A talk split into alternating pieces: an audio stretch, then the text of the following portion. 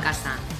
Ya puedes ir a la nevera y pillar una cerveza, una copita de vino o lo que más gusto te dé para tomarte este tiempo para ti. Loca por la tinta, arranca. Lo que vas a encontrar aquí tiene como objetivo ayudarte a despertar esa parte más humana de ti y hacer que te plantees si todo lo que decides lo haces eligiéndote a ti o eligiendo a lo que hay ahí fuera. Te aseguro que a hierbas no me gana nadie. Soy Blanca Muela, copywriter de profesión y culo inquieto por motivación, y estoy aquí para darte un punto de vista diferente sobre aquellas cosas de las que no se suelen hablar. Ponte cómodo que empezamos.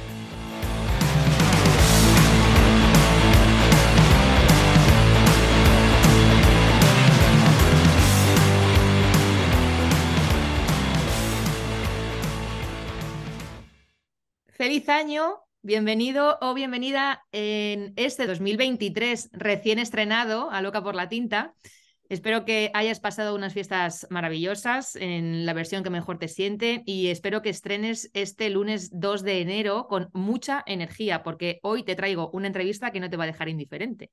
Hoy está conmigo Noelia Rodríguez, fundadora e impulsora de la granja Vega Torralba Bio y ella se define, te voy a, te la voy a hacer, te voy a hacer una pequeña presentación de ella, pero ahora nos va a contar eh, más a fondo. Ella se define a sí misma como amante del conocimiento y entusiasta de la agricultura, de la ganadería y de la formación agraria basada en la antroposofía. De hecho, yo a este episodio lo he llamado agricultura ancestral, aunque ella lo que hace es agricultura biodinámica, ¿vale? Pero para que todos nos entendamos, he querido darle como un matiz así un poco eh, más común, digamos. Entonces, em, Noelia llegó a mis oídos por una recomendación de una amiga y, me dijo que sin falta tenía que estar esta persona en mi podcast, que me tenía que contar lo que ella hace porque la verdad que es algo como bastante alucinante. Y cuando yo me metí en su web y empecé a ver un poco sobre el proyecto, a leer sobre quiénes son ellos, sobre qué, mm, sobre qué hacen ¿no? Eh, con el tema de la agricultura, pues la verdad que flipé y dije, por supuesto, esta persona tiene que venir. Así que hoy Noelia ha venido a hablarnos sobre la agricultura biodinámica y sobre muchas otras cosas relacionadas con la tierra. Bienvenida a Loca por la Tinta, Noelia, ¿cómo estás? Muchísimas gracias, muy bien, Blanca, y feliz año nuevo a todos y a todas. Va a ser un año impresionante, ya veréis. Eh, eso dicen, que si el 2022 ha, sido, ha estado cargadito de energía, que el 2023 viene también fuerte. Así que vamos a... ya la rebomba será el 24. En el 24 ya va a ser el top. Ahora me cuentas más sobre esto. Primero, para ubicarnos, para ubicarme tanto a mí como a las personas que nos están escuchando. Cuéntanos un poquito, ¿quién es Noelia? ¿Cuál es su background de una manera breve, ¿no? Para que entendamos un poco tu trayectoria hasta llegar al momento en el que estamos hoy. Bueno, pues Noelia es hija, nieta, tataranieta y tataranieta de agricultores, agricultoras, pastores y pastoras. Entonces, en mi ADN, mi vivencia, desde que planté los pies en este planeta, pues siempre he estado vinculado a la tierra y a la agricultura y a, la ganadería. Así que, pues, he salido agricultora y ganadera. Y una agricultura muy, muy de estar pegado a la tierra, ¿no? Yo me acuerdo que era muy pequeña, yo siempre he estado con mi padre haciendo cosas en el campo, y me decía, le decía yo a mi padre que por qué podaba los árboles así. Digo, pero ¿por qué quitas esa rama y no quitas la otra? Y mi padre me, me, dice y me, me, dice y me decía, dice, bueno, es que las plantas te hablan. Y yo digo, pero ¿cómo que te hablan las plantas? Digo, yo no me entero de nada.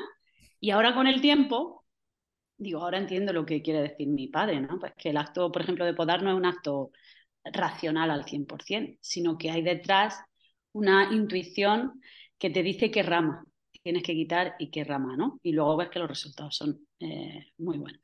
Y en ese orden, ¿no? En esa dimensión, eh, la que yo he nacido y me he relacionado con la agricultura, con las plantas y con los animales toda mi vida.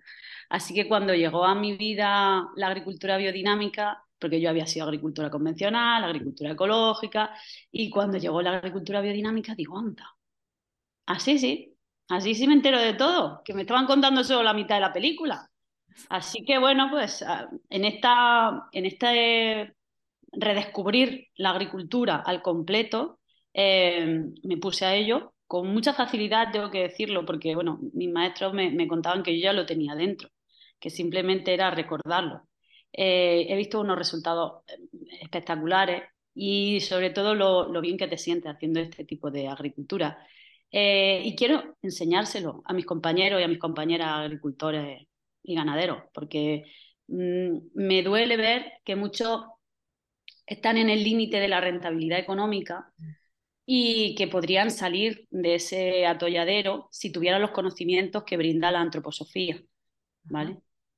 Qué guay. Pues vamos a empezar entonces por el principio. ¿Qué es la agricultura biodinámica?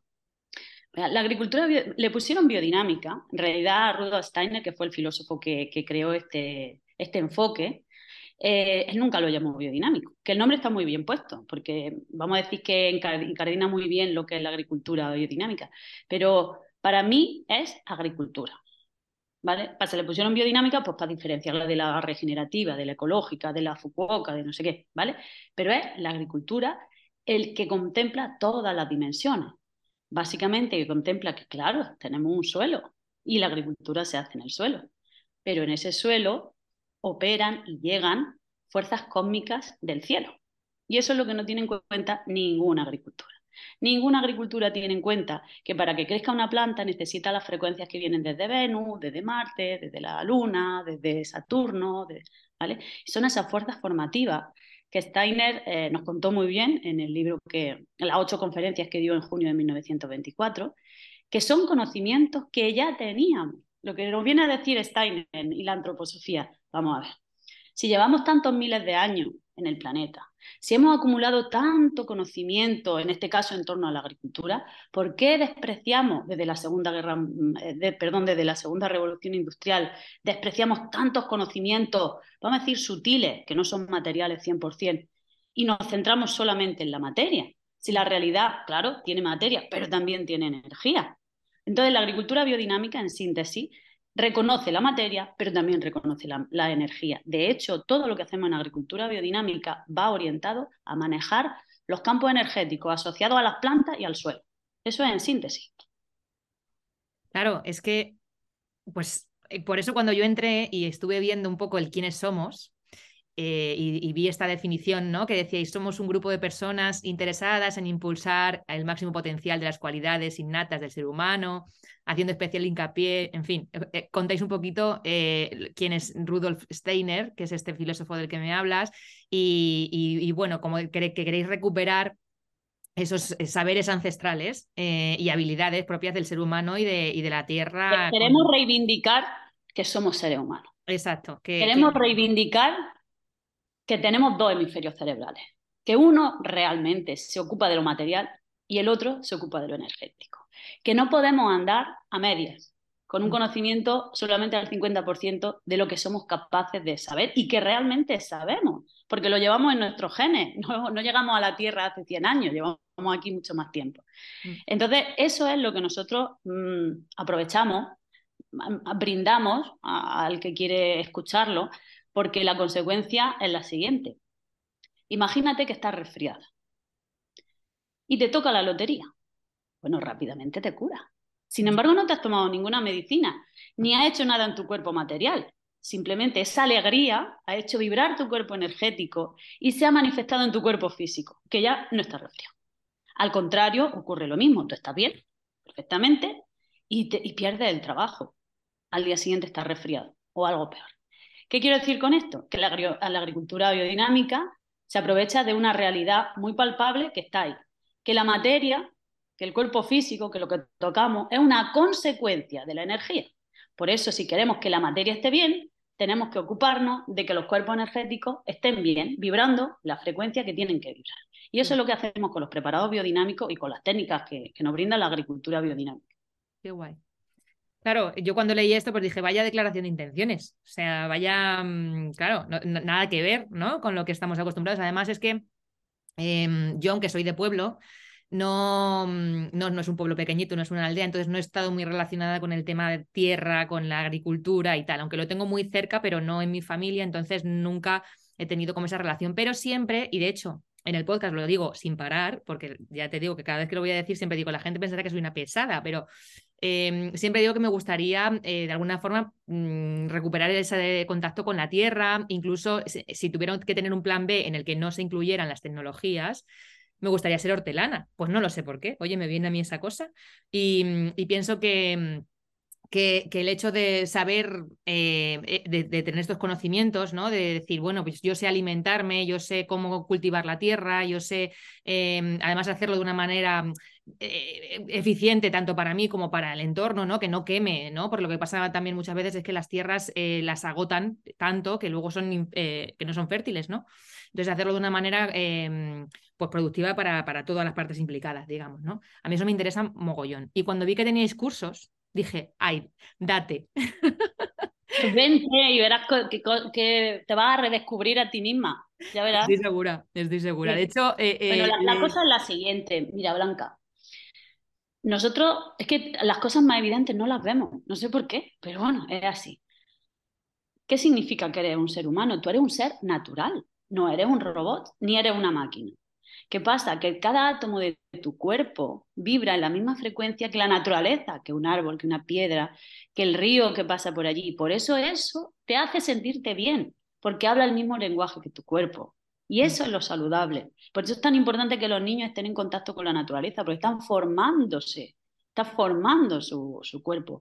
Una persona que está metida todo el rato, metida ahí, enferma, y que está, las personas que están trabajando em, con las nuevas tecnologías y que pasan mucho tiempo delante de la pantalla, es que tienen que hacer ese esfuerzo de balancear ese tiempo artificial con tiempo natural, porque ellos son seres naturales. Yo siempre me, me acuerdo cuando fui a Nueva York, que yo para mí fue una sensación impactante, creo que, claro, uno de los sitios más urbanos del planeta Tierra, donde más se ha masivizado este enfoque material de la vida. Y de repente llega a Central Park y dices, madre mía, claro, es que si esto no estuviera aquí, esta gente no podría vivir en Manhattan. Mm. Entonces, que bueno, pues que somos seres naturales. Y claro que a todo el mundo le gusta cultivar sus alimentos porque lo llevamos en nuestros genes, somos así, todos en el fondo somos agricultores, porque es una de las cosas más humanas que, hay.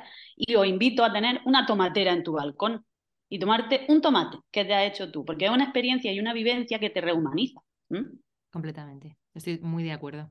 De hecho, claro, eh, al haber yo, ¿no? En mi experiencia personal, al haber eh, vivido en diferentes entornos, tanto pues eso, en Madrid, pleno centro, Callao, de bajar y tener no sé cuántas mil personas en las aceras de Gran Milla y tal, de pasar de eso a de repente pues vivir en Ibiza, que Ibiza al final, aunque Ibiza está, es muy conocido ¿no? por la fiesta y tal, pero Ibiza es un lugar mágico, maravilloso, con una naturaleza espectacular y, y reconectar como con eso eh, a mí eso me, me, me, o sea, me llevó a entender que yo no puedo vivir sin estar rodeada de naturaleza. O sea, yo no, ni aunque me paguen, me vuelvo a vivir a Callao, a Madrid, ¿sabes? Hay gente que... nunca lo ha probado, ¿sabes? Vivir en cerca de la naturaleza. Es como si tú toda tu vida has, tomado em, jamón York o dulce, jamón dulce de este, y nunca has, mm, comprado o has probado el jamón ibérico.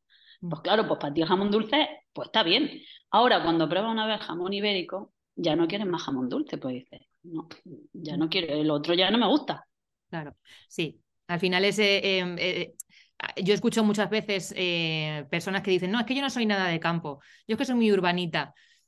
Bueno, eh, a ver, no, no, yo creo que no lo eres porque no lo has descubierto. no, y que son seres muy sociales. Por ejemplo, mi hermana, que se ha criado en el mismo entorno que yo, ella vive en, en Granada, súper urbanita, ella es arquitecta, y, me dice eso, dice, es que yo no sé cómo puedo vivir en la granja sin ver a gente. Digo, claro, no es que tú seas urbanita, es que eres muy social y necesitas encontrarte con muchas personas, pero luego en cuanto pilla un, un fin de semana, un no sé qué, ¿dónde se va? A la montaña. Claro. claro. es que somos seres naturales. Aquí nadie puede decir que es un robot porque no lo es, aunque estén intentando hacernos robots. No, no somos robots. Bueno, ahora, ahora no tenía esto previsto, ¿vale? No lo tenía en el, en el guion, pero ahora que hablamos de esto de los robots, yo estoy muy mm, expectante, entre expectante y asustada con el tema del metaverso. No sé qué opinas tú de, de este cambio que en principio se avecina, que no sé si se llegará a cumplir o no, ¿no? Pero al final eh, pinta que si ya somos bastante cibernéticos, esto ya va a ser como la guinda, que, la guinda del pastel. ¿Qué, ¿Qué opinas tú de esto? Bueno, lo primero es que no hay que estar asustado. En, el, en la escala del macrotiempo, mm, esto es un suspiro y tiene que pasar porque los seres humanos aprendemos del ensayo y error y nos vamos a los extremos. Entonces estamos llegando al extremo de la digitalización y tenemos que explorar, eh, porque aunque nos cuenten que esto tiene efectos negativos, hasta que no nos pase, pues no vamos a aprender. Entonces tendremos que andar todos esos caminos, eh, tendremos que andar la inteligencia artificial, el metaverso, y em, vamos, yo tengo súper claro, lo siento muy adentro, que em, al final, al final, al final, seguiremos siendo humanos y pondremos todas las cosas en su justa medida. O sea, bueno, pues la inteligencia artificial es súper útil, ha salvado vidas en medicina. Mm. Pero cuando la inteligencia artificial se quiere poner al, servicio del control social, ahí ya hay un problema. Entonces, todo en su justa medida, si es que ya lo dijeron los filósofos hace mucho tiempo, pero sobre todo confiar en que todo lo que pasa es porque es que tiene que ocurrir, ¿no? Si miramos nuestra escala de vida, yo me acuerdo cuando éramos adolescentes, ¿no? Era una crisis, otra crisis, otra crisis. Y luego lo miras con retrospectiva, ¿no? Ya con el tiempo y dices, oye, pues menos mal que me pasó aquello, porque si no me hubiera pasado aquello, no hubiera llegado al otro sitio. Entonces esto es un poco así, ¿no? Todo esto está ocurriendo porque tenemos que explorar esto, pero no es la solución, no es la solución, para nada. yo tampoco, yo tampoco creo que lo sea. Sí, no. Pero, em, vamos, que no, te asustes porque todo, decía mi abuela que todo río tiene su vaho. Es decir, que luego todo queda llano y luego todo está bien. Nunca, o sea, no te voy a decir que no va a haber mucho sufrimiento de por medio, porque lo va a haber. Y las personas, y, las personas que, vamos a decir, que, que caigan rendidas a este canto de sirena, pues tendrán que pasar por donde tengan que pasar. Pero el que estemos despiertos y sepamos coger las cosas en su justa medida, pues cogeremos lo que es positivo de esa tecnología y de ese enfoque, pero sin olvidar que somos seres humanos. Completamente de acuerdo contigo. Em, cuando me hablaron de ti, me, me, dijeron más o menos mm, a grandes rasgos, súper grandes rasgos, lo que hacías, ¿no? Y me definieron este proyecto como pues eso, algo que trataba la Tierra em, de una, como un ente vivo, ¿no? Y, mm, como, eh, pues eso, al final de una manera que, no es que la explote para nada, ¿vale? Sino que lo, lo, hace de manera como productiva para ambas partes, ¿vale? Yo ahora quiero volver otra vez al tema de la em, agricultura biodinámica, pero quiero tratar el tema desde los cielos, ¿vale? Que esto es lo que me contabas al principio, ¿vale? Entonces, ¿de qué manera hacemos que la Tierra de sus frutos de una manera acorde tanto con los tiempos del hombre como con los tiempos del cielo. ¿Vale? ¿Cómo, hacéis vosotros esos cálculos? Porque a mí me deja loca. Bueno, hay una herramienta que es maravillosa y que está al alcance de cualquiera, que se llama el calendario lunar, el calendario lunar eh, biodinámico. Entonces, en ese calendario te dice cada día dónde está la Luna, porque la Luna es el espejo del planeta Tierra. De hecho, y esto lo podemos decir porque ya lo ha dicho la NASA, pero ya lo podemos decir nosotros, pero Steiner ya lo había dicho hace 100 años. La Luna, en un momento de la historia del planeta Tierra, formó parte del planeta Tierra y después se escindió. ¿vale? ¿Qué pasa? Que la Luna es un trocito del planeta Tierra y actúa como espejo, como transmisor de las ondas, de la energía que, rodean al planeta Tierra. en función de dónde esté la Luna o lo que nosotros veamos detrás de la Luna, a las plantas, al suelo, al planeta Tierra, le va a llegar una longitud de onda u otra, una energía u otra. Aprovechamos ese conocimiento para qué? Para hacer una labor agrícola u otra. Te pongo ejemplo, ¿vale? Tenemos que saber que hay 12 constelaciones. Esto no tiene nada que ver con la astrología. La astrología es lo de los signos del zodiaco, que si tú eres cáncer, que... esto tiene que ver con astronomía. ¿Vale? Alrededor del planeta Tierra nosotros podemos hacer ver 12 grupos de estrellas fijas, que son Aries, que es Piscis, que, ¿vale? Pues resulta que de esas 12, 12 eh, constelaciones o 12 grupos de estrellas, hay cuatro equipos, ¿ok? Un equipo formado por tres constelaciones que mueven o que impulsan los frutos en la planta. Otras tres constelaciones que impulsan la flor, otras tres las hojas y otras tres las raíces. ¿Vale? Esto está investigado, demostrado, y los que tienen huerta, y aunque no hagan biodinámica, lo tienen muy en cuenta. Por ejemplo, un cultivo muy rentable que es la marihuana, esto es su Biblia. O sea, nunca hacen nada sin mirar el calendario. ¿Por qué? Porque las plantas son muy sensibles a esto, son agua. ¿Qué es la planta? Agua. La luna que mueve, el agua. Entonces, cuando en función de dónde esté la luna, se hace una cosa u otra. Por ejemplo, imagínate que tú decides hacer un huerto y que vas a poner zanahoria. Tú te tienes que esperar a que la luna esté en una constelación de raíz, porque lo que te va a comer de la planta es la raíz. ¿Cuáles son las constelaciones de raíz? Tauro, o te va a Virgo, o te va a Capricornio.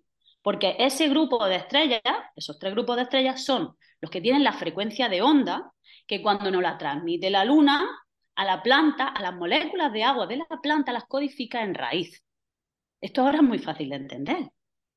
¿Por qué? Porque sí, sí, pero vamos, es, es, o sea, yo alucino, me quedo loca. Sí, es como que si tú pones en la tele un canal u otro canal. Bueno, cuando había canales. O si se sintonizan Netflix o HBO, o, ¿sabes? En función de dónde tú sintonices, donde sintonice la luna, pues a la Tierra llega una frecuencia u otra. Entonces, claro, imagínate el desperdicio de dinero. Esto lo hemos visto, tenemos experiencias muy palpables, por ejemplo, en el Ejido y ahí en Murcia, que hay un montón de, de agricultura bajo plástico, de, de, huerta bajo plástico, de los invernaderos. Mm, eh, tenemos casos de gente que ha plantado en un día malo y ha tenido que arrancar la plantación. Si tú plantas pimiento y tú lo plantas en una, cuando está codificando la luna en hoja, el pimiento va a crecer, se va a hacer la planta enorme, pero no echa flores. Mm.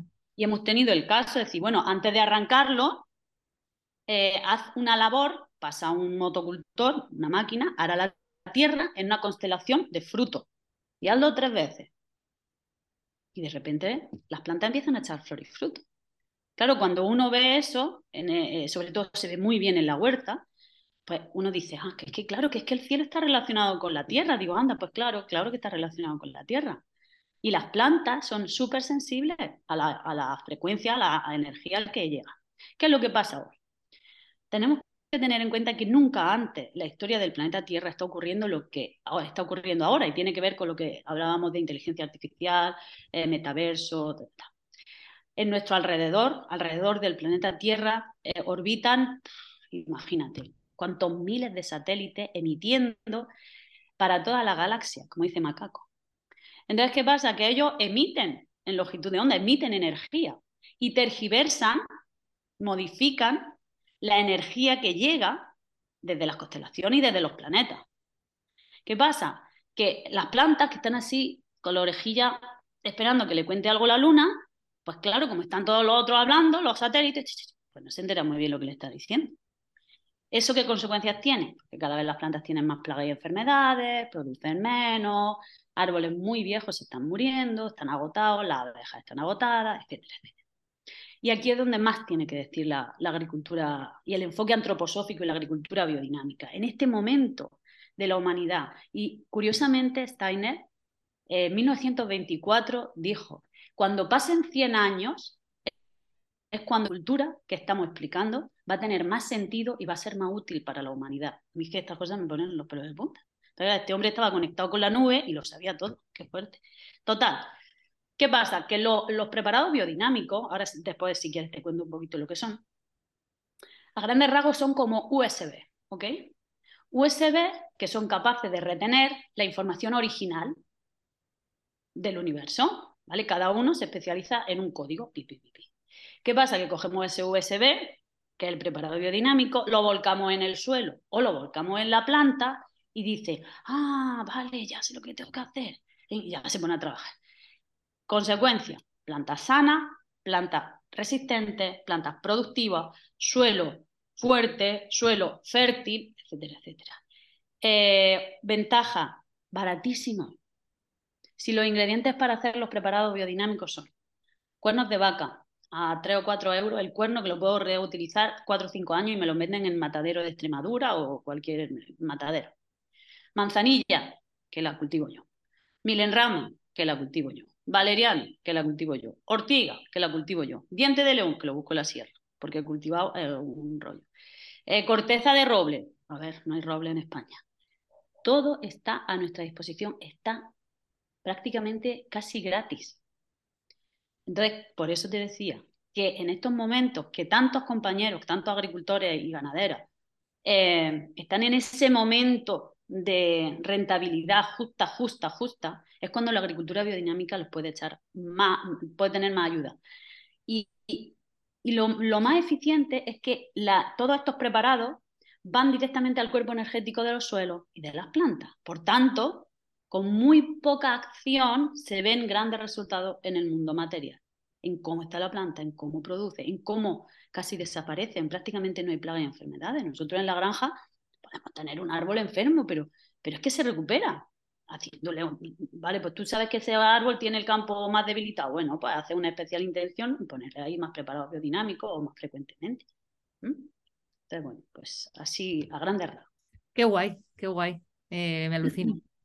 Eh, y la verdad que espero, o sea, de corazón, que esto se extienda y se, y se conozca, porque ya te digo que yo la primera vez que lo escuché dije, ¿vio de qué? ¿Vio cómo? Mira que yo estoy también así muy, a ver, muy eh, estoy relacionada un poco también con el mundo energético, pero a nivel más personal, ¿no? No en llevar... Pues cuando, si alguna vez puedes venir y conocer la agricultura biodinámica, vas a ver que las reglas del, juego son exactamente iguales. O sea, lo que nosotros enseñamos para las plantas se puede aplicar perfectamente para la medicina. Eh, estamos trabajando con alquimia, estamos trabajando con los cuatro elementos, con los chakras. Nosotros cuando hacemos una pila de compost estamos poniéndole su sus preparados biodinámicos para trabajarle sus chakras, porque todo viene de un conocimiento ancestral de Oriente. Y es otra cosa que hizo Rudolf Steiner. Rudolf Steiner bebió mucho de los conocimientos orientales, porque primero él estuvo en la sociedad teosófica, y bueno, pues la teosofía viene mucho de la India, de los Vedas y tal. Entonces, eh, claro, él vio que todo ese enfoque simbólico de, que tenía mucho que ver con la alquimia occidental, ¿eh? de Europa. Y veía que había una correlación muy, muy profunda. Y es que era verdad, solamente que Oriente lo explicaba de una manera y Occidente pues lo explicábamos de otra. ¿Qué hizo él? Refunde todo, saca la esencia y lo regala para que hagamos cosas prácticas con ese conocimiento. Es un filósofo, pero con los pies en la tierra, porque no solamente enseñó agricultura, enseñó medicina, enseñó artes escénicas, pedagogía, Em, arquitectura, eh, el arte de la palabra, mm, bueno, a toda, en todos los aspectos prácticos de la vida humana, él nos enseñó cómo aplicar ese enfoque antroposófico. ¿Qué significa antroposófico? Si quieres, te lo, te lo, te lo digo para que lo tengan claro los que nos están oyendo. Antroposofía, antropos que es hombre o ser humano, y sofía que es sabiduría. Rudolf Steiner apela a nuestra cualidad de sabiduría humana. Sabemos muchas cosas, vamos a ponerlas en marcha. Eh, entonces, y una de las cosas fundamentales que sabemos es que somos seres espirituales. ¿Qué significa eso de seres espirituales? Pues que tenemos mucho más que piel y hueso. Que tenemos un alma y tenemos una conexión impresionante y real con el espíritu del mundo, del universo entero con esas fuerzas que están por encima de nosotros. No tiene nada que ver con la religión. Aunque si cogemos la palabra religión, que a todo el mundo nos chirría mucho porque ha, ha habido un muy mal uso de la religión en todo el mundo a lo largo de la historia, religión es religare, es unificar, es reunir. Eso significa religión. Entonces hay mucho conocimiento detrás de toda la religión, detrás de toda la espiritualidad. Y cuando uno niega su naturaleza espiritual, abre la puerta a la inteligencia artificial, al metaverso, etcétera, etcétera. Así que pues por ahí van las cosas, más o menos. Pues mira, te cuento que yo, a ver, así, eh, eh, intentando relacionar un poco, eh, hace una semana más o menos, o bueno, estamos a día 2, hace dos semanas, em, hice em, la primera vez que hacía lo de los registros akáshicos. Y y flipé bastante porque ya te digo que yo ya venía, ¿no? Como con esa, ese estudio por mi parte, ¿no? Como de autoconocimiento, de conseguir mm, encontrar herramientas que a mí me sirvan, ¿no? De, de ver también un poco qué relación qué relación tengo yo con mi yo, ¿no? Con no lo que hoy estoy viviendo a nivel físico, a nivel, bueno, pues tengo que trabajar porque tengo que ganar dinero, porque tengo que pagar el alquiler, porque como con esa, dentro de ese mega bucle, em, eh, quería reconectar, ¿no? Como con algo más esencial. Y salí de esa sesión que me explotaba la cabeza de decir, madre mía, porque todo el rato me venía a recordar el tienes que recordar, tienes que recordar, tienes que recordar. Y, wow, eh, alucinante. Eh, la verdad que eh, invito, no, no, digo que todo el mundo, porque a lo mejor no todo el mundo está en ese escalón, ¿no? De decir, venga, me voy a hacer los registros, porque si no estás con una mente abierta completamente a todo esto, pues te va a sonar a chino, pero sí que de alguna forma pues empiece eso, aunque sea em, empezar a, a, reconocerse con la propia naturaleza, que es yo creo que es el inicio, el inicio de todo. Exacto, exacto, exacto. En la naturaleza está el lenguaje del mundo y simplemente observar la naturaleza y reconocer la belleza y el orden que hay en el mundo natural que nos rodea, ir a sitios bonitos, ya despierta en nuestra alma algo. Mm. Mm, y ahí, a partir de ahí, ya una cosa te lleva a otra y la otra te lleva a la otra. Y bueno, uno llegará por los registros acásicos, otro por las constelaciones familiares, otro por el budismo, otro por el taoísmo, otro por donde sea. Pero es trabajar esa esencia humana, esa esencia espiritual que, tenemos todos. Y ahí, y ahí precisamente es donde entra lo que comemos. Steiner nos enseña que nuestro pensamiento se conforma mucho en una gran parte de lo que ingerimos. Que cuando ingerimos algo, eh, ese alimento despliega fuerzas desde el, el, aparato digestivo y son esas fuerzas las que activan nuestro cerebro. Es decir, que los lineales de los supermercados no son casualidad, sino que son eh, lineales preparados para crear un pensamiento. Un pensamiento materialista, un pensamiento nada elevado, nada espiritual, eh, nada humano. Entonces, que te, queda, que, te, que te hace olvidar todo tu potencial y tu creatividad y te hace pensar solamente alquiler, pagar, fin de mes, eh, centro comercial no me pidan más, porque no tienen energía, los alimentos no, no, tienen esa parte de vitalidad que tiene que desplegarse dentro de ti cuando te los comes para poder activar todas tus capacidades, si queréis, neuronales. Por eso la biodinámica y la agricultura siempre ha sido los motores, la agricultura ha sido el motor del cambio en todas las civilizaciones a lo largo de la historia. Cuando ha cambiado la agricultura, ha cambiado el modelo social. Entonces, hasta que no cambiemos el modelo de agricultura, la sociedad no puede cambiar. Y ahí es donde entra la agricultura biodinámica. ¿Por qué? La agricultura biodinámica es la única que produce alimentos que están completos. ¿Y eso qué significa? Que están completos desde el punto de vista material, que te van a alimentar tu cuerpo físico, porque tiene nutrientes, porque están hechos de una manera igual que la agricultura ecológica, sin productos químicos, pero tienen un plus que han estado recodificados con esos USB, con los preparados biodinámicos, que han captado todas las fuerzas cósmicas que tenían que captar. Por tanto, tienen los códigos energéticos que se van a desplegar dentro de ti, dentro de tu cuerpo cuando te los comas. Y te van a hacer tener la voluntad que tienes que tener para hacer las cosas que te toca hacer en este mundo. Tener la armonía en el sentir y tener la claridad en el pensar. Esas son las funciones que tiene que cumplir un alimento y no lo puede cumplir cuando no ha sido reajustado su cuerpo energético, su código se quiere. Es decir, que un suelo que no ha recibido los, preparados biodinámicos no puede, no puede dar lugar a, alimentos completos. ¿Por qué? Porque la energía cósmica está modificada por, el, por ese campo artificial energético que constituyen pues, todos los satélites y todo lo que rodea al planeta Tierra.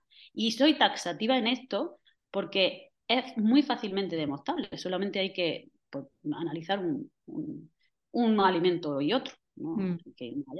Mm. Bueno, analizar en el laboratorio, o más fácil todavía, mi propia vida puede ser un experimento. Y me explico. Nosotros comemos pues prácticamente el 70 o el 80% alimentos biodinámicos que producimos nosotros. La carne, la verdura, el pescado no, porque el río de aquí no lleva peces, pero que el 70% de lo que comemos es biodinámico. La gente nos dice, ¿cómo es posible que hagáis tantas cosas? nosotros no teníamos ni idea de hacer vino, pero ni idea, ni idea. Te estoy diciendo en enero de 2022. Y enero 2023 tenemos bodega, tenemos vinos, unos vinos que mm, la gente siempre nos dice, oye, ¿cuántos meses lleva en barrica? Digo, no, no, Si esto es un vino joven, no has visto la barrica. Te quiero decir que esa voluntad, ese saber, porque como tienes claridad en el pensar, un proyecto, pues de repente dices, ah, pues ya sé lo que tengo que hacer, ya sé cómo se hace el vino. Ah, claro, sí que nos ha tutorado, vino un día un enólogo y nos dijo, ¿no? Y nos ha dicho más o menos, pero hacer la bodega, diseñar la bodega, que el 1 de agosto no había nada, era una nave. Y, ¿sabes? E, entonces, estas cosas que a nosotros nos pasan, digo, claro, es que si nosotros comiésemos alimentos de los supermercados, que no tienen la energía para hacer esto, es imposible. Completamente de acuerdo. El otro día escuché una cosa que me dio bastante penita, ¿no? Que decía que las nuevas generaciones van a dejar de tener gusto, que no van a tener mm, gusto de, o sea, en, el hecho de decir, vale, si varias generaciones están comiendo mm, insípida, que, que, es pues, un tomate que no es tomate, ¿no? Que es un tomate transgénico, que pues eso como que al final, eh, si eso se continúa en el tiempo, eh, pues que llegarán las, pues igual que vamos cambiando eh, con otras cosas a nivel físico, ¿no? Pues que en el gusto también afectaría y que dejarían de tener gusto. Digo, vaya, pues sería una grandísima pérdida. Bueno, yo podría casi admitir que dijeran que se les va a dormir el gusto. Mm. Pero el gusto se despierta. O sea, hay fuerzas más poderosas que están metidas en, nuestra, en nuestro ADN, que son muchísimo más duraderas, persistentes y potentes que una cuestión puntual de que una generación o dos generaciones. Porque esto de los transgénicos, pues también tendrá su, tiene su recorrido. Mira, yo llevo dando clases 20 años en agricultura ecológica, biodinámica, y me acuerdo que hace 20 años, cuando yo decía, digo, no, es que eh, dentro de 20 años, decía yo, digo, va a tener que ser agricultor ecológico mínimo por obligación. Bueno, ya ha llegado. ¿Por qué te cuento esto? Porque la agricultura química pues ya ha tenido su recorrido. Está mm. pues terminando. Ya nadie, esto todo el mundo creo que lo tiene claro. Y los transgénicos pues tendrán, pues son experimentos. Son experimentos que en la, en la escala del planeta Tierra o en la escala del tiempo que lleva el ser humano haciendo agricultura son un suspiro. Entonces tenemos que tener esa altura de miras de medir las cosas con tranquilidad eh, para que no nos asusten tan fácilmente. No, no, pasa nada. Qué guay. Em, pregunta, es muy personal, pero yo creo que después de esta charla seguro que hay mucho interesado. ¿Hacéis algún tipo de evento presencial ahí en la granja o invitáis a grupos a que conozcan lo que hacéis? Sí, sí, nosotros bueno, eso es lo que, más, nos gusta, porque es lo que, le da esencia a nuestra granja. La, granja tiene una misión fundamental y es inspirar a todo el que quiera eh, esa humanidad a través de la agricultura, a través de la antroposofía. No solamente damos formación de agricultura biodinámica, enseñamos a hacer pan, hacer queso, energías renovables, eh, todos los saberes que hacen falta pues para sentirse libre, lo que tú decías antes, es que me encantaría tener un huerto para hacerme mi comida. Es que cuando uno sabe hacerse su comida, es libre. Mm, Ahora, cuando uno no sabe, no sabe nada más que hacer una cosa, yo soy un operario de la cadena de montaje y pongo el tornillo 8 en el coche tal. Fantástico, que está muy bien y es necesario, pero aprende agricultura también. ¿Para qué? Para que sepa hacer más cosas. En la antigüedad la antigüedad que no hace tanto, hace 200 años, tú eras físico, eras em, autor de obras de teatro, eras naturalista, una persona muchas vertientes, ¿no? Soy antropólogo. No, hijo. O sea, te quiero decir que dentro de la humanidad está la multidimensionalidad, la multifuncionalidad. Esa es una característica del ser humano, que sabe hacer muchas cosas. Mm. Entonces, eso es también otra cosa que nosotros queremos recuperar y hacemos muchos eventos eh, invitamos a gente, hacemos jornadas de puertas abiertas. Hace un mes o así eh, estuvimos celebrando los 10 años de una tienda ecológica que hay en Jaén y vinieron a la granja más de 60 personas y fue muy bonito. Eso es lo que le da sentido a la granja. Por eso hacemos formaciones online, pero lo que nos gusta realmente es que la gente venga, porque claro, no es lo mismo una formación online que una formación presencial, con una vivencia, con una... ¿Vale? Yo esto obviamente lo voy a mirar, lo voy a, lo voy a valorar para poder asistir a alguno de estos eventos porque, oye, eh, yo creo que bueno, puede ser muy, muy guay. a mí me puede descubrir ahí la vida. Igual hasta me quedo con vosotros ahí. Em, y, otra cosa que está también guay que la gente lo sepa, es que nuestra granja, bueno, nos ha tocado em, eh, estar en un sitio muy bonito. Estamos a 20 minutos de Úbeda y a 20 minutos de Cazorla. Entonces, claro, como que la gente al final se viene un día y dice, bueno, pues ya me voy a quedar otro día más porque voy a hacer no sé, no sé Entonces, bueno, pues, eh, pues, también brindamos eso, que la gente que se quiera quedar pues, se puede. En Cazorla, en Cazorla he estado y Cazorla es maravilloso, precioso, o sea, es una maravilla de lugar y, y no lo tengo nada lejos. Yo ahora mismo, bueno, yo estoy viviendo, ahora estoy viviendo en Denia, pero yo soy de Puerto Llano. Entonces, justo estas navidades voy a estar en Puerto Llano y está hace muy cerquita de Cazorla. Entonces, todo, todo es plantearlo y todo es, todo es querer. Como estamos aquí, cuando queráis. Claro que sí. Em, nada, eh, eh, te iba a decir, te quería preguntar también por el tema de los niños. Si cuando hacéis estos eventos también hay niños o hacéis algún tipo de mm, algo especial enfocado a niños para enseñarles cosas, no sé. Eh, me interesa como saber. Bueno, vienen coles, vienen colegio y hacemos con ellos, bueno, ya simplemente cuando ven los animales ya se derriten allí los niños. Y ellos dejan una energía muy especial en el lugar. Así que para nosotros niños y jóvenes son población objetiva especial para hacerles llegar esta manera de entender el mundo y esta manera de entender la agricultura. Eh, hace poco vinieron profesores de, FP que quieren traer a los chicos 18, 17 años, una edad muy importante para que vean las cosas claras eh, y también trabajamos con esos colectivos. Así que nosotros no tenemos límite, el que venga. Qué chulo. guay, guay. Nos adaptamos a todo. Estoy pensando en mis sobrinos, claro, porque digo, oye, sería muy guay eh, de repente pues hacer ahí como una excursión familiar, que tengo siete sobrinos, llevarlos a todos ahí. Mira, siete sobrinos, siete planetas, siete eh, notas musicales, siete, muy bien, siete colores, muy bien. Muy astronómico tu número de Al final está todo, está todo. Mira, eh, te cuento una anécdota que fue, ya te digo, me hice lo de los registros acásicos y una de las imágenes que me decía la mujer que veía era mm, típica imagen chamánica de una persona como fundida con el animal, ¿no? Pues era, pues yo con un lobo, ¿no? Vale, pues yo llego a mi casa, esto unos días después, estoy en el, escritorio y de repente veo, te lo voy a enseñar, ahora lo describo para la gente que, para la gente que nos escucha, no sé si lo ves, a ver. Tienes que retirarlo un poco más porque no... Ahora, ahora, ahora. Ah, ahí, ¿ves? Ya lo he visto, ya lo he visto. Pues es un dibujo que me hizo una de mis sobrinas hace como tres o cuatro años para un regalo de cumpleaños, ¿vale? Que yo no, yo no le pedí. Ellos, los niños ven, mira, cuando nosotros nacemos, ahora lo han explicado a través de la glándula pineal, pero cuando nosotros nacemos, como no nos han adoctrinado, pues nosotros vemos cosas, pero no es que veamos cosas con los ojos, o sea, tu sobrina no es que te haya visto con un lobo encima, pero sí con los eh, ojos del alma, ella te veía esa energía así.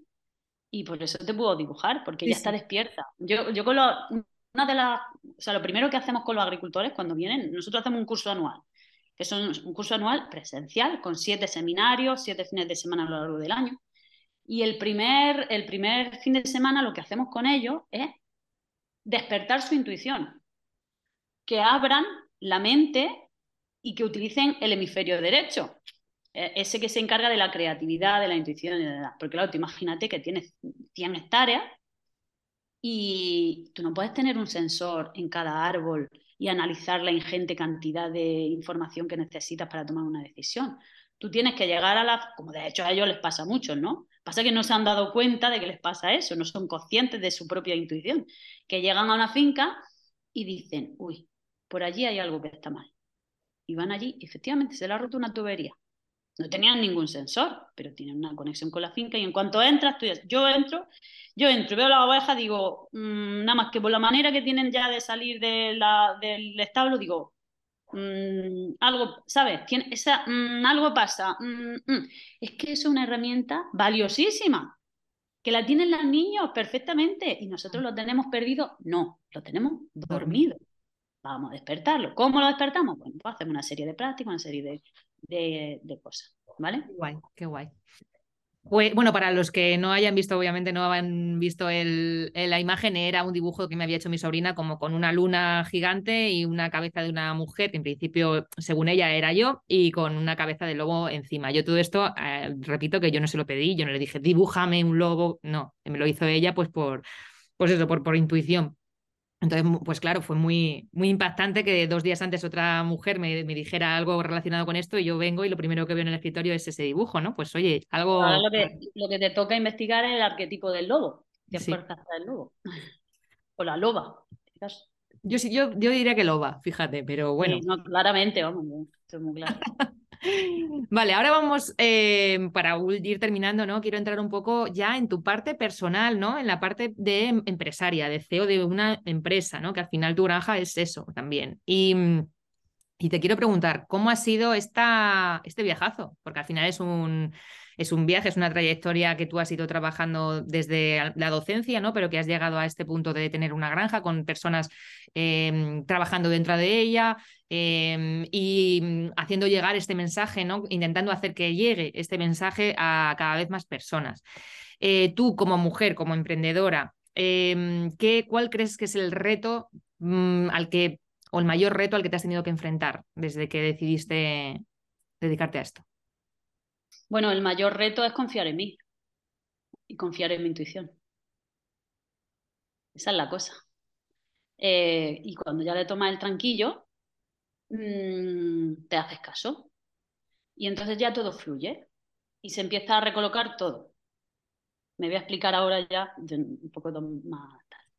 Eh, claro, piensa, cuando nosotros nos venimos aquí a la granja hace ya 8 o 9 años, yo me quedo embarazada al mes de mi segunda hija y embarazada, pariendo, que paría aquí en la granja, fuimos montando y fuimos formando la, la granja, que no ha habido una planificación, es decir, no ha habido un plan de negocio con una temporalización de inversiones, entonces que no, no eh, simplemente ha ido surgiendo. Lo que sí hemos estado muy atentos, no solamente yo, sino mi pareja, Loren, Lorenzo, que tiene muchísima más intuición que yo, o sea, mm, yo me quedo, yo, yo tengo que llegar a la intuición desde una manera, vamos a decir, intelectual, estudiando antroposofía, y él es que lo lleva dentro.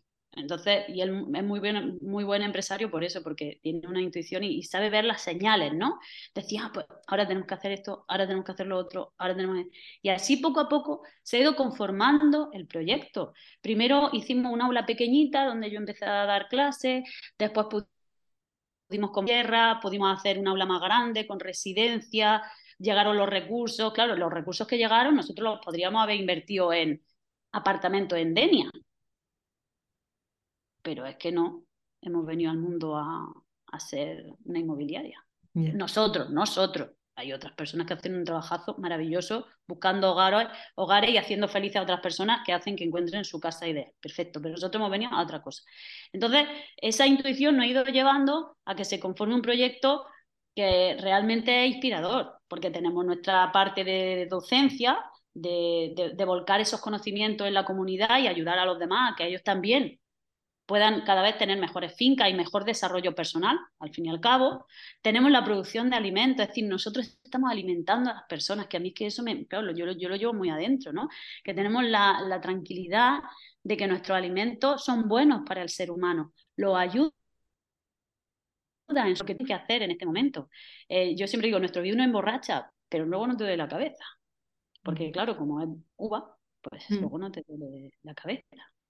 Y luego tenemos esa, esa tercera pata que es inspirarte de que vengas aquí, tengas un ocio, una, un espacio donde tú te puedas reencontrar, donde tú puedas recordar esa humanidad y esa altura eh, y esa divinidad que hay en ti. Nuestra marca de vino, nuestra bodega se llama El Divino, nuestra marca de vino se llama Divino, eh, porque lo que queremos que ocurra cuando te vende, cuando te bebe el vino, cuando te bebe el aceite, cuando te come los pistachos, es que se despierte esa divinidad que hay en ti. ¿Qué significa divinidad? Que tú estás conectado con el espíritu del mundo y tienes cualidades increíbles. Entonces lo que vamos es a despertar esas cualidades. Esa es nuestra, nuestra misión. Y, y esa misión nos guía todo, todos nuestros pasos. Y nos ponemos al servicio de la comunidad. Y entonces el universo nos ayuda. Y el universo nos pone pruebas también, ¿eh? Todo esto no es un caminito de rosa.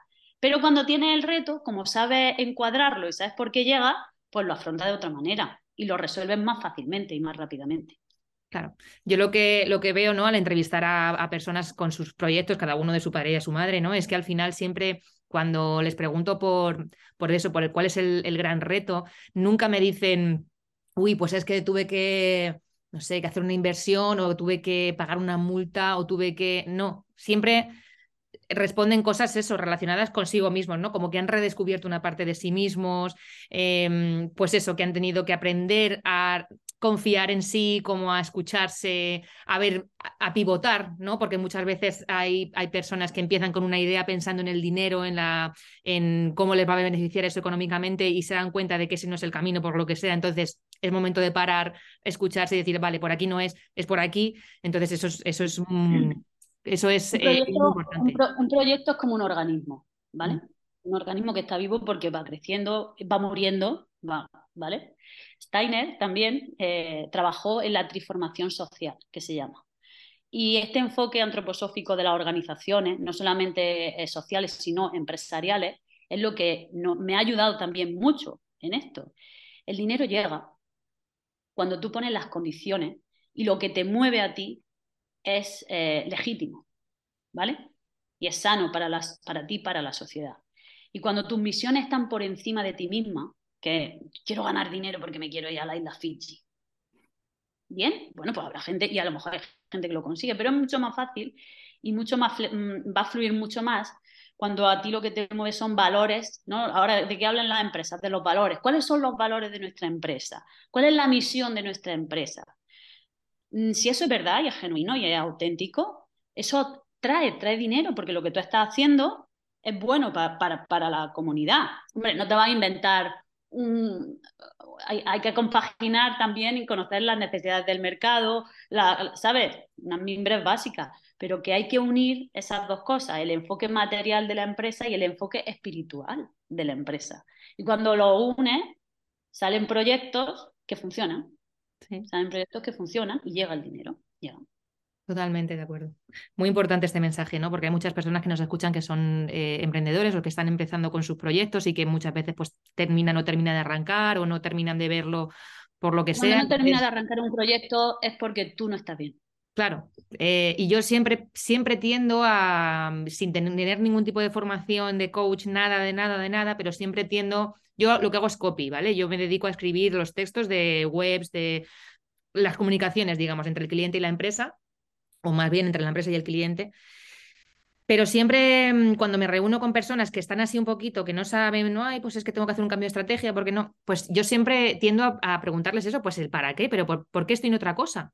¿Por qué has elegido esto y no hacer pan, por ejemplo? O, mm, ¿no? Entonces tienes que encontrar ese para qué, ese dentro tuyo, ¿no? El por qué me motiva a hacer esto. Mm, porque sé que esto me va, eso, me, va, me voy a ganar 10.000 euros de aquí a tres meses, o porque realmente es algo que yo me pongo a trabajar en ello y se me van las horas solas porque mm, estoy fluyendo súper guay y me llena como persona, ¿no? No lo estoy haciendo de manera como obligada. Claro, es que ahí está, yo creo, la, la clave, ¿no? Yo dentro del copy sé lo que me funciona bien, sé por dónde quiero tirar y por dónde no. Hay mucha gente muy marquetera y a mí ese discurso pues no me termina. Yo siempre tiendo a conectar con personas que, sobre todo son mujeres, pues que son emprendedoras y que tienen eh, proyectos que de verdad son de, pues, de ayudar a otros, ¿no? Pues bien a, a mujeres em, con niños que no saben a lo mejor organizarse su tiempo. Pues a mí todo eso me llama. ¿Quieres que te cuente un cuento? Dime. Un cuento, muy corto, Es que me gusta un montón contar cuentos. Contar cuentos es muy humano. Em, había dos canteros picando piedras y, llegó, un cantero estaba, un picapedrero, estaba súper enfadado allí, una cara de mala hostia. Y el otro que estaba al lado suyo, eh, estaba tan contento él, pues eso, como tú dices, inspirado así, a ver cómo pongo el cincel, lo pongo allá, pipi. Y llega un tercero, un señor que pasa por allí, y dice, uno que iba a comprar piedra, y dice, mm, mira, oye, ¿y usted? ¿A mm, qué se dedica usted? O sea, ¿qué es lo que hacen aquí? Y el que estaba muy enfadado dice, pues aquí, aquí llevo yo toda mi vida picando piedra y estoy yo ya de picar piedra, que es que estoy, vamos, cada día que me levanto es un suplicio y estoy harto de picar piedra. Entonces, claro, ve al otro que está tan contento y dice, mire usted, que yo lo veo que usted está haciendo lo mismo yo lo veo a usted con una cara de felicidad.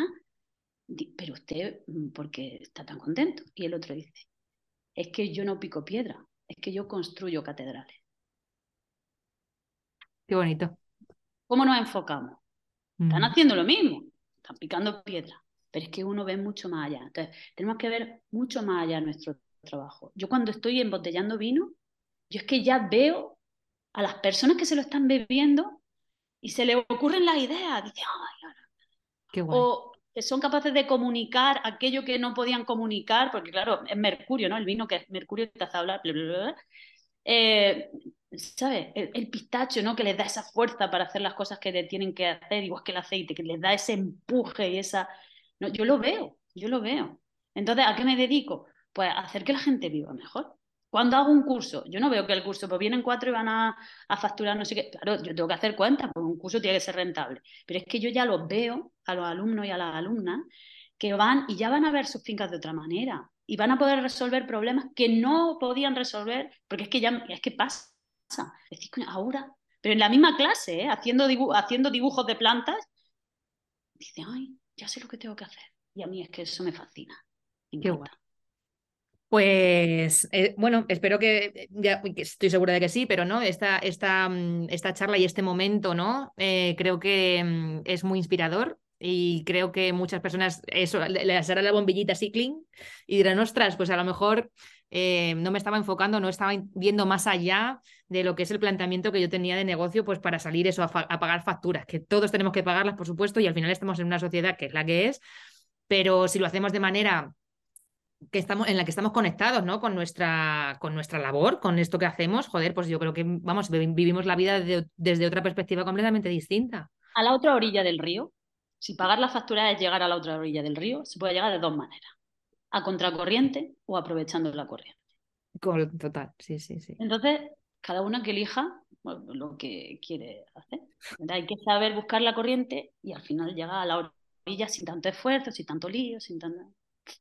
Pues mira, normalmente hago dos preguntas que es para, bueno, hago a todos los invitados, pero es que a ti creo que ni siquiera me voy a molestar en, hacértelas porque las respuestas están más que claras desde el principio. Una era, ¿qué es para ti el éxito? Y yo creo que ya hemos estado hablando del éxito eh, de manera sutil desde que iniciamos la entrevista. Y la otra era, ¿qué serías en un mundo posapocalíptico, ¿a qué te dedicarías en el que no hubiera tecnología? Y yo creo que, vamos, eh, creo que seguirías haciendo lo que haces, ¿no? O sea, no.